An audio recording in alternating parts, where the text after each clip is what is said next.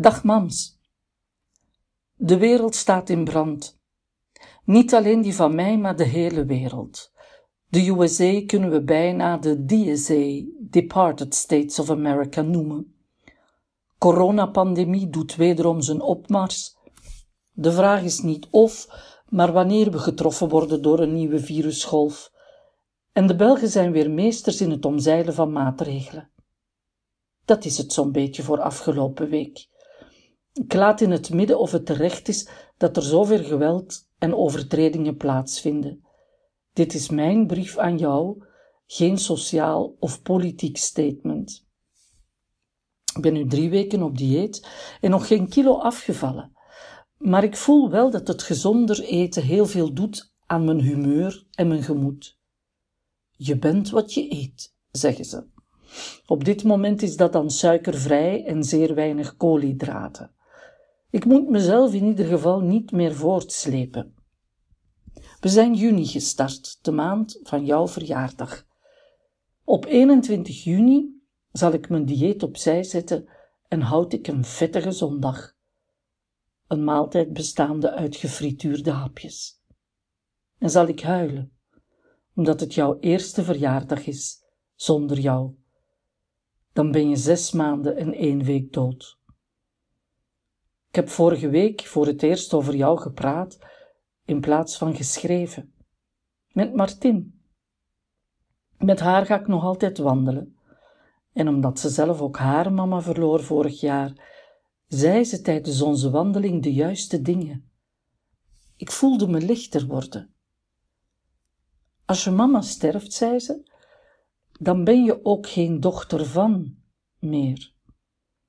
Voor het eerst in je hele leven neem je een verantwoordelijkheid voor je eigen leven op. Er is geen backup meer, geen sparring partner en geen voorbeeld. Dat kwam aan, want ik realiseer me dat ondanks een waanzinnige toffe plusmama en een fantastische schoonmama, mijn vrouwenlijn alleen nog maar in het voorouderveld ligt. Ik ben de volgende in lijn. Bij mij en Sarah stopt het. Wij zijn de laatste. Er zijn geen vrouwen meer om onze bloedlijnen aan door te geven. Er klikte ook iets diep in mezelf. Hier moet ik iets mee. Ik weet nog niet wat. Voorlopig laat ik dat nog rusten, maar ik wil ze wel eren. Al die vrouwen die mij zijn voorgegaan. Ik wil er iets mee naar hen op zoek gaan, ze leren kennen, omdat elk van hen, zoals jij, in mij leeft. Ik ben degene waarin onze vrouwenlijn samenkomt. Al die kennis en wijsheid mag niet verloren gaan. Ik ga dus op zoek naar jou en al mijn grootmoeders. Liefs, Katrien. PS. Ik moet er een beetje mee lachen. Oude jij zou haar ogen gedraaid hebben, maar zieke jij zou ontroerd geweest zijn. Want je zou het ook gevoeld hebben, dat weet ik zeker. Daarvoor heb ik je te goed leren kennen de afgelopen twee jaar.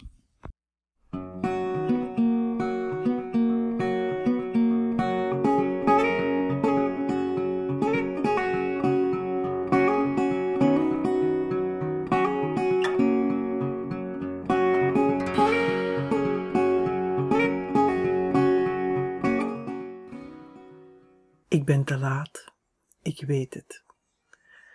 Voor degenen die de podcast trouw volgen, mijn oprechte excuses, maar ik ben te laat.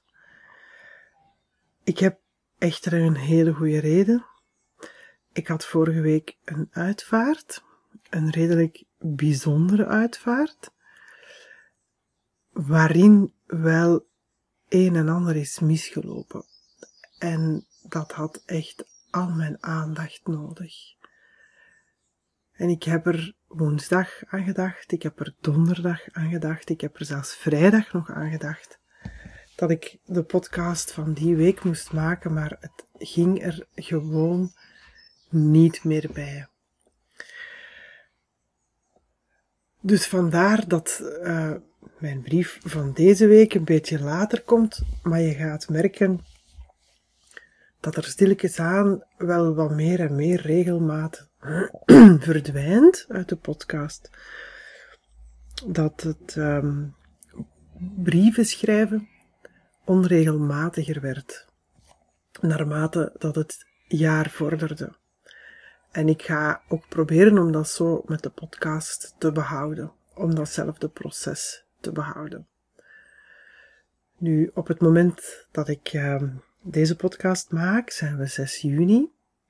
Het is fantastisch mooi weer buiten. En um, we hebben zo'n paar nieuwe babytjes in de straat. Um, en ik hoor die af en toe wel eens op de achtergrond huilen.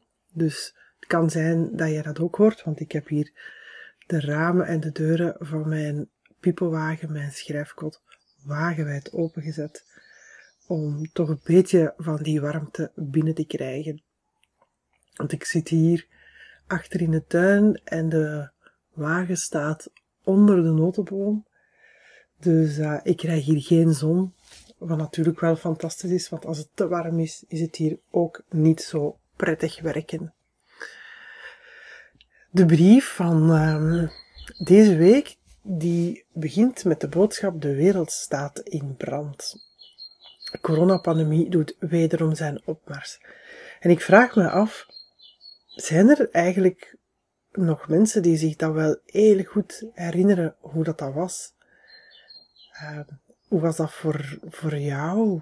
Uh, ik moet eerlijk toegeven dat die periode precies uit mijn hoofd is verdwenen. Dat is niet dat ik dat bewust heb verdrongen of zo, maar dat is gewoon, ja, dat is voorbij. We zijn opnieuw gestart en um, ja, alle dingen die we daar geleerd hebben, die de manier waarop dat we gevoeld hebben, hoe dat ons leven ook rustiger kan, ja, bij mij is dat precies echt wel voorbij. Ik weet niet hoe dat, dat voor jou is, maar ik moet mezelf daar heel vaak toch terug aan herinneren van slow down. Uh, het moet allemaal zo niet meer. Dus ja. Wat mij eigenlijk ook naadloos brengt naar de brief van deze week, want um, toen ik die opnieuw las, toen uh, klikte er ook opnieuw iets bij mij, zoals ik ook in de brief had uh, geschreven. Dus het feit dat mijn zus en ik de laatste in onze vrouwenlijn zijn. En ik weet niet waarom, maar dat, dat, dat trof mij daar straks wel heel erg hard. Dat die ja, dat die feminine lijn, of hoe zeggen ze dat, dat die stopt bij ons en ook bij mijn tante, want zij heeft ook geen kinderen. En dat dat, ik heb zo het gevoel dat dat, dat daar zo een wijsheid in zit van zeer vrijgevochten en eigenzinnige vrouwen die dreigt verloren te gaan. Ik weet niet of dat je dat herkent, of dat je nu zegt van, oh, Katrien, echt waar, waar zit jij mee bezig?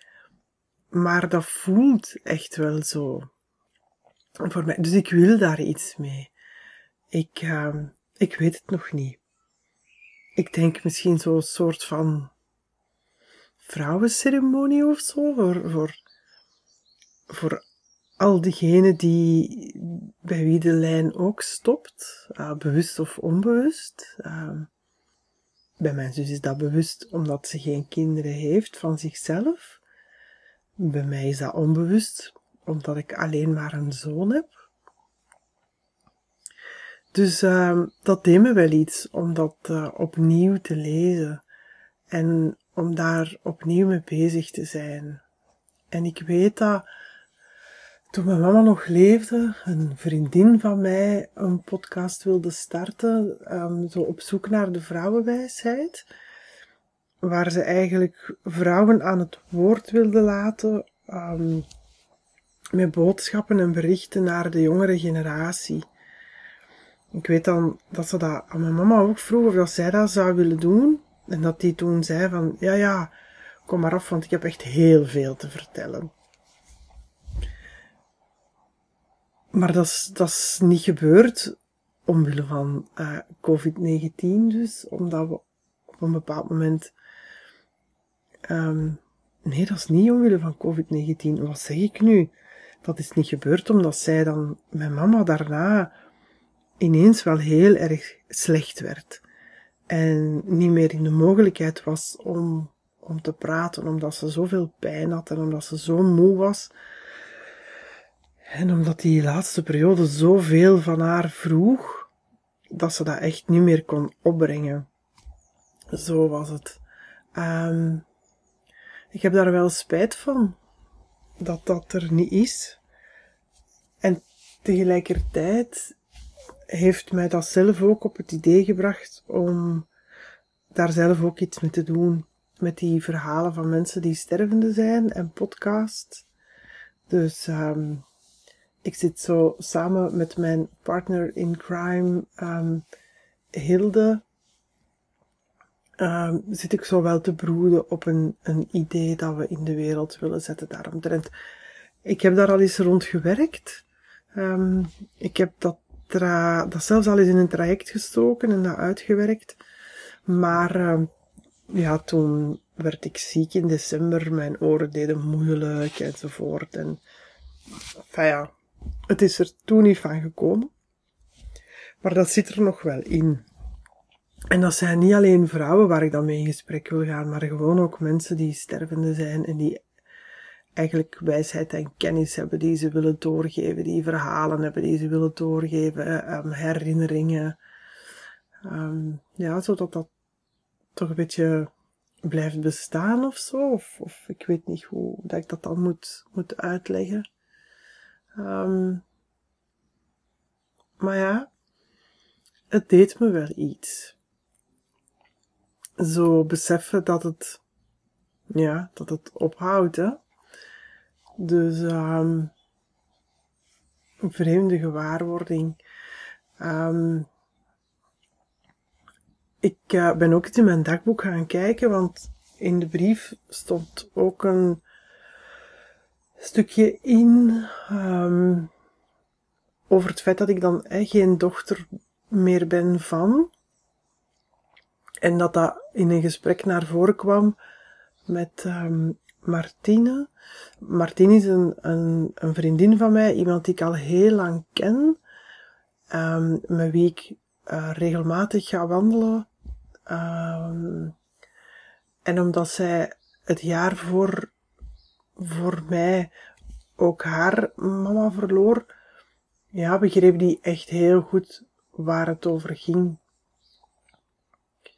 En um, dat was de eerste keer dat ik over het verlies van, van, van mijn mama heb gepraat.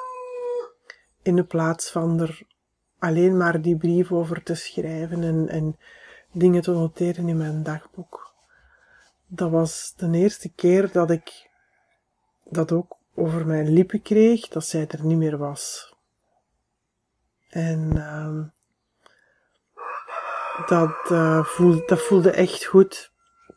Dat voelde echt goed. Maar ik was ook blij op dat moment dat ik daar ook mijn tijd voor genomen had. En dat ik mij niet had laten forceren om daarover te praten of, of dingen te vertellen. Of uh, dat dat zoiets was dat ik, dat ik even bij mij had gehouden nog.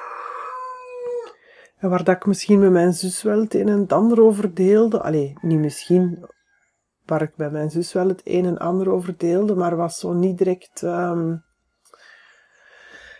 ja, ik weet dat niet. Ik vond dat moeilijk. En ik vind dat, ik vind dat eigenlijk nog moeilijk. Het feit dat ik deze podcast maak, dat is, um... dat is best wel iets, iets uitzonderlijk. Ik zal in een niet-professionele context eigenlijk niet vaak over haar praten. Wel over schrijven of, of, of zo af en toe eens een opmerking geven van, ah ja, ons moeder zei vroeger altijd dat, maar voor de rest, hoe, hoe ik mij voel, ja, mijn haan is hier aan het uh, kraaien tegen de andere haan in de buurt en hij wil per se winnen, dus het gaat nog even doorgaan op de achtergrond. um, en nu ben ik ook mijn draad kwijt. Ik was afgeleid door dat gekraaien. Um, ik denk dat ik was gestopt met te zeggen dat ik natuurlijk wel praat over haar sterven, maar niet over hoe dat ik mij voel en wat dat, dat eigenlijk tot op de dag van vandaag nog altijd met mij doet. En ja, die podcast is anoniem. Ik zie jou niet als jij luistert. En dat maakt het voor mij wel gemakkelijker om er dan tegen de micro wel over te praten. Um, ja. Hmm. Is er nog iets dat ik wil zeggen over deze week? Nee, ik denk het niet eigenlijk. Ah, ik denk dat ik zo, dat ik meeneem dat ik toch echt wel verder ga met, uh, met zo het laatste in de vrouwenlijn zijn en die kennis en die wijsheid. Ik ga dat goed naar, goed naar binnen nemen, goed meepakken en eens zien wat ik daarmee ga doen en ik houd, ik houd jou op de hoogte. Dus dat was het denk ik hè week 24 van de podcast uh, Brieven aan mijn mama. Tot volgende week. Bye bye.